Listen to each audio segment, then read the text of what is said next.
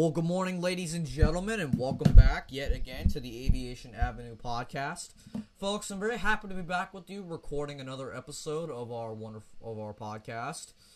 So, folks, uh, not really much to say. Um, I just been kind of low key relaxing this weekend. I was tired and busy pretty much all week of last week. So, everybody, um, today we will be discussing the Messerschmitt ME 262 which was which was the world's first operational jet during World War II. So, folks, we're gonna let our guest Fred Bell, who was who has not been the, on the show for a while, actually, uh, he's gonna be returning to discuss this wonderful aircraft. And everybody, we'll talk to you guys on the backhand. Hope you enjoy. So yeah, so it's a cool aircraft.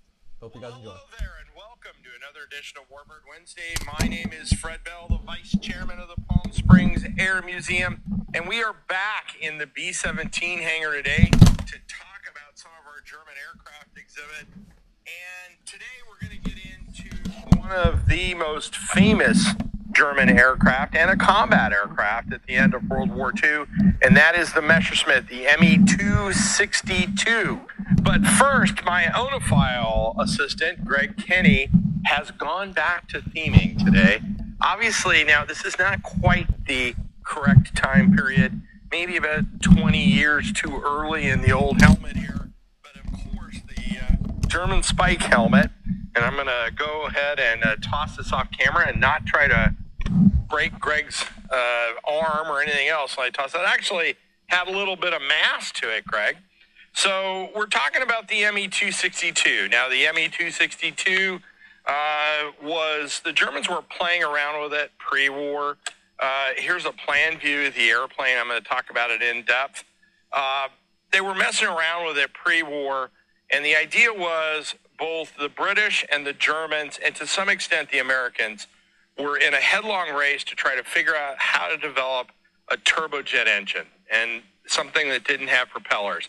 They did not understand compressibility and the issues with the sound barrier.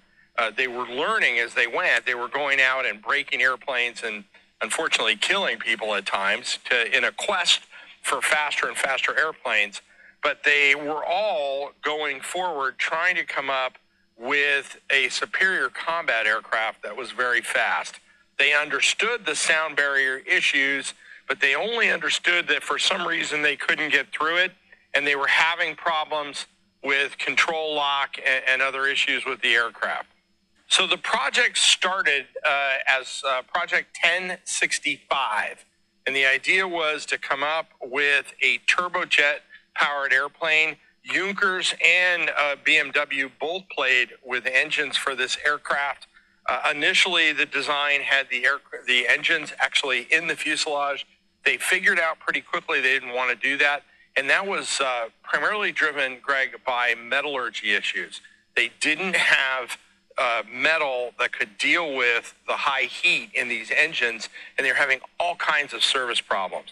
So what they initially did is they uh, took the aircraft and they moved the, the design and they moved the engines out into the pods. Now you can see on this aircraft, it ha- aircraft, it has a slightly uh, a rake to it. The reality in the early aircraft was this was a tail dragger, and it had a the early designs had a straight wing. What they ended up doing is they wanted to come up with a tricycle landing gear for the airplane, which means they had center of gravity issues. So the sweep, some people think that the sweep was uh, due to uh, sonic issues and trying to get the aircraft faster and faster. The reality was the reason this has a slight swept wing to it was it moves the engines back and deals with the center of gravity on the airplane as they put the airplane up on its nose wheel. It also solved for the Germans the issue of having to swap these engines out. They had very, very Junkers primarily went with the engine design when the aircraft went into combat, and these aircraft had very, very low time uh, uh, run rates on them. As low as, you know, you might get 50 hours out of them. Lower than that, and they would have to, to change them out. They were incredibly dangerous, and we're going to talk about that. Now, the other thing about the aircraft is its size. Greg has a picture of me where I was actually looking at purchasing a an ME 262 replica for this museum. I actually got to sit in one of those. And one of the things that strikes you about the airplane is how big this airplane is. To me, it felt slightly smaller than a B 25. It was that big.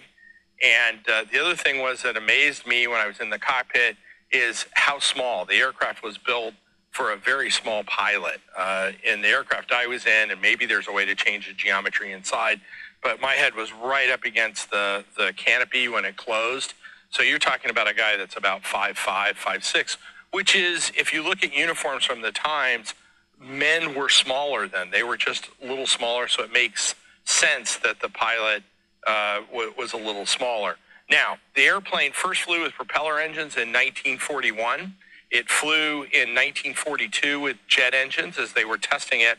It was introduced in April of 1944, uh, and it ran all the way out. Now, it ended service with the Germans. A Fred fun fact, Greg, and that is that the Czechs flew a version of the 262 till 1951. If you can believe that, that is really interesting. Can you imagine getting a hold of one of those? But uh, but those uh, a few of those airframes went on uh, with the Czechs until 1951. I'll talk a little bit more about that in a second. The design derivative on the airplane was it was designed into the two seat. The aircraft that it had an influence on were the Sukhoi, the Su 9. It had an influence on the Japanese and Nakajima, the Kikka. It also, in the American design, had uh, influence on the F 86 and the B 47, the Stratojet. Now, one thing to realize with this aircraft is they brought them back. We talked about the Germans at the end of the war and the need to get a hold of their technology, and the Americans were scooping up technology all over Europe. They did bring back and evaluate a, a whole bunch of German jet fighters, and they radiated out into museums since then. We'll talk about a little bit that later. But the when they tested the 262 against the P80, and this is a which is an American fighter, standard American fighter, they found that it was superior in acceleration, speed, um, and climb performance. That the airplane was either superior to or equal to the P80. So think about that for a second. Very poor power plants, uh, and and the jet engine design, as I said, was terrible. The German metallurgy at the time, as the war went on, kept getting much, you know, poorer, worse every year. There was a reason for that. They were getting bombed day and night, and I'm actually standing in front of one of the 262's primary adversaries, a B-17G, and also a Flak 38. So we've got all kinds of interesting relics in here. But the um, the metallurgy declined over time because they were having real problems with resources. Another thing was that the these aircraft and a lot of these German weapons were being built in essentially concentration camp or slave labor camps by conscripted workers into those camps. Nasty conditions, terrible, terrible thing. The a lot of you hear a lot of the conscripts doing everything they could think of to sabotage the, the what they were working on so that it wouldn't work. So the quality of German production just continued to fall. But you have to remember, this jet rolled out, and let's say it made it to a squadron. A lot of these aircraft late in the war, whether it's German or Japanese, they may have 10 hours before they were getting destroyed. And the, the Axis knew this, so there wasn't a lot of paint. There was no undercoating. There was no worry about what was going on. It was get it out, get it in the air.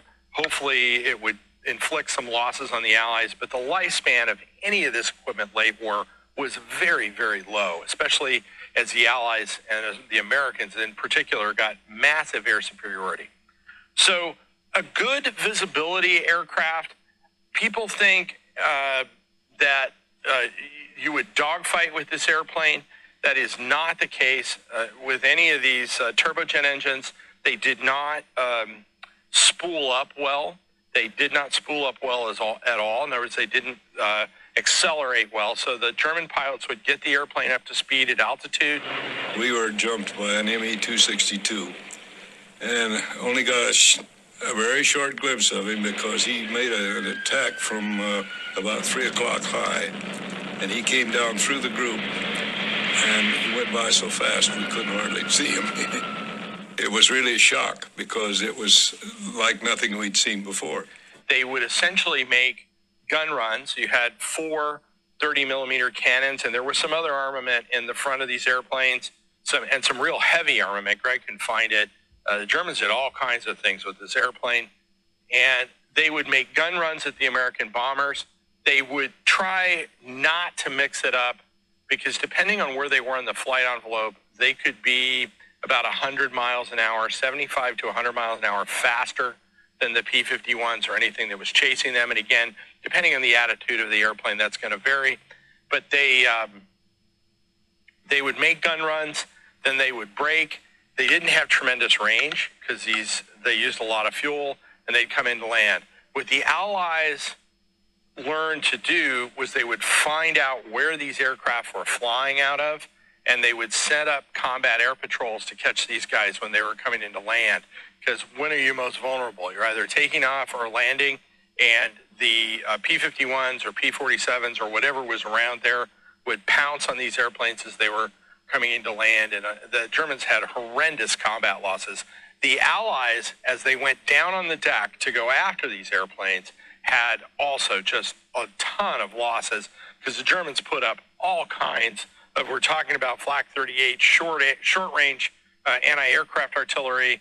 Uh, we have an 88 out front but uh, Germans put up all kinds of anti-aircraft uh, artillery around these bases to try to protect them.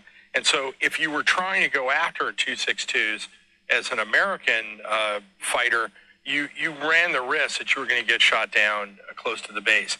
Now, the thing about the 262, and I've been really lucky, is like Bob Friend and a couple of Tuskegees that I've been able to uh, associate with over over my lifespan here. Uh, actually flew against these and so the what I just talked to you about gun runs is absolutely true. And the Germans would not mix it up as a rule with the uh, Allied fighters. One, because the guys that were flying these were were aces. They were top pilots in, for the most part. Some of their pilots late in the war were just thrown into airplanes, but uh, they knew how rare these airplanes were, and they were trying to husband their resources and get back. And what they were after was these big bombers the last thing they wanted to do is get shot down, uh, mixing it up with a bunch of P-51s or, or P-47s. So the uh, the designers on this aircraft, and uh, we've talked about German design. I'm going to talk about these guys uh, here, and they're going to be part of my salute. I'm going to go ahead and, and put this down. And today, the guys that designed the 262, and there were other people, but Will, uh, Waldem Voigt Robert Lusser, and Ludwig Voitkau. If I screwed up their names, I apologize. But uh, as I said, and, and, I talked about a little bit with the JU 388, uh, German designers were absolutely amazing in what they did. They were, the German war machine was horrible, and what they did to people was terrible. But a lot of the technology, as we talked about in comparison, to the P80 uh, was a lot of that went into subsequent American designs. And where did that fight in? That went into the Cold War. So we got very lucky that we were able to get a hold of some of this technology and actually reverse engineer uh, into these other fighters.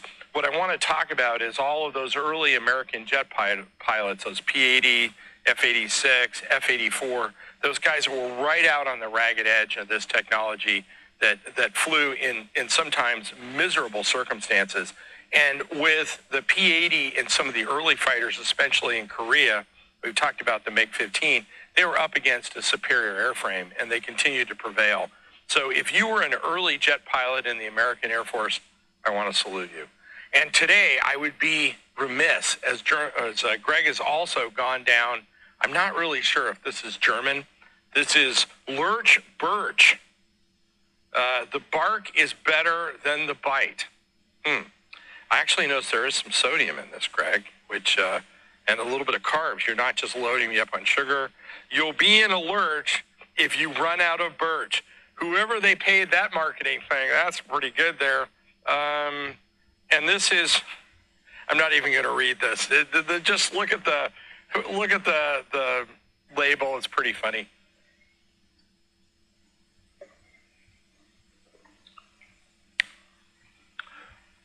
Greg, that is quite pleasurable to the palate. You actually gave me something that I might actually enjoy taking another sip of. I will do that.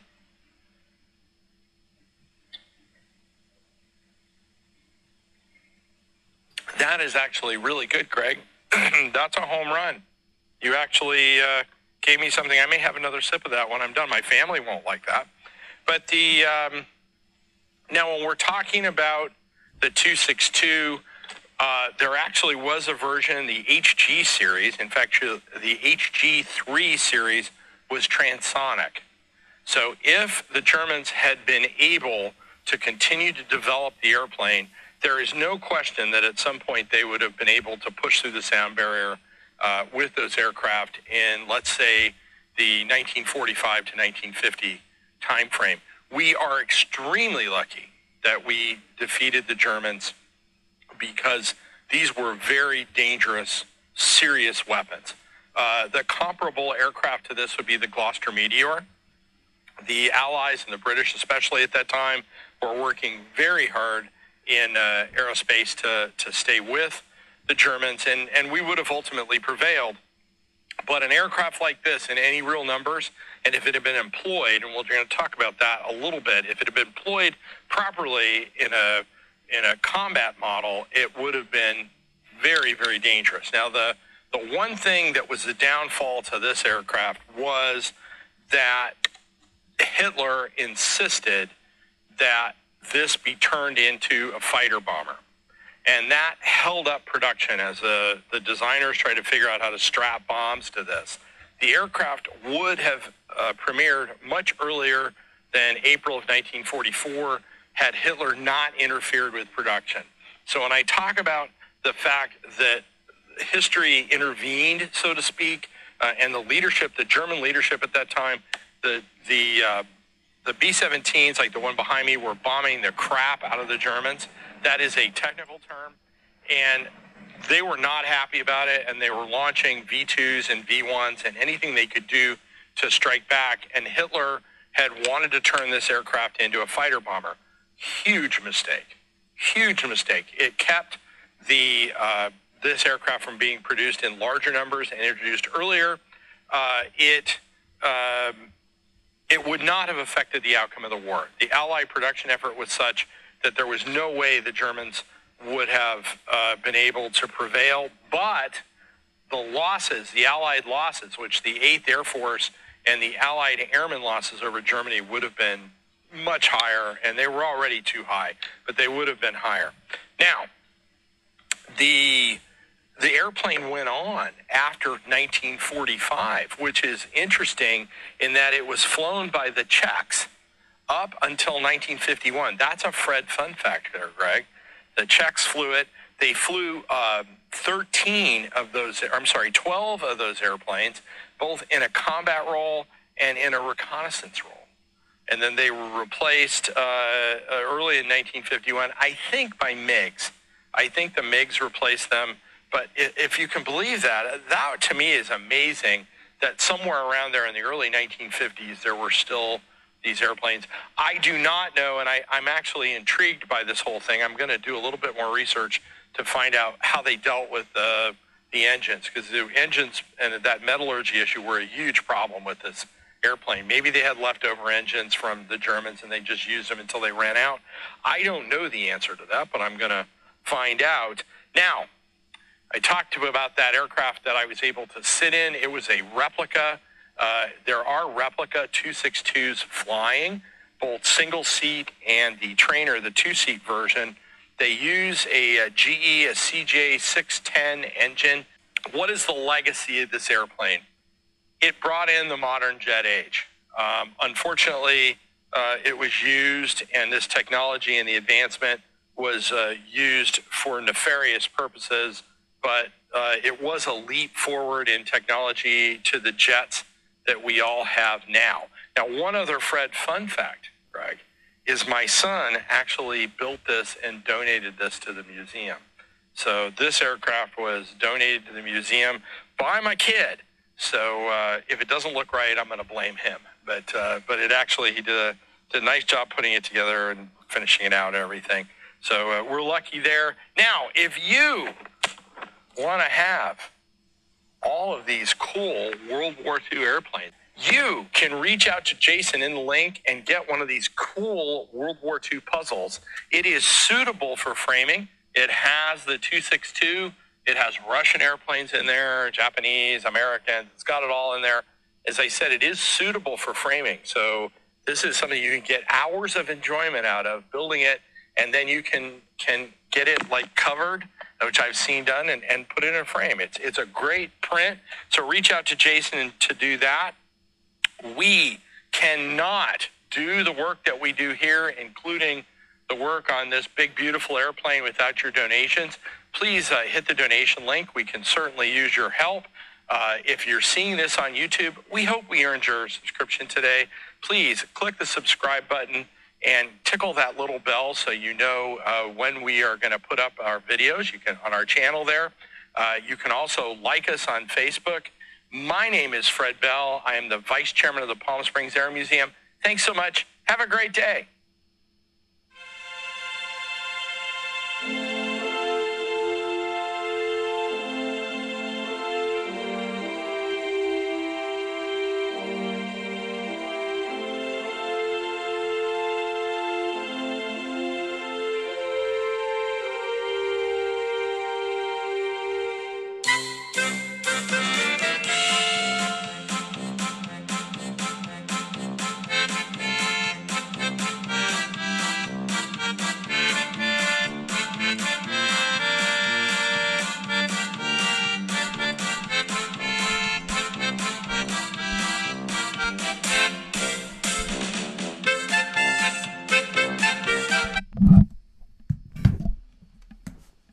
Everybody. Uh, hope you guys enjoyed that. Sorry, there was it, there was a video of it taking off, but there was no sound. It was just like linked to like German music.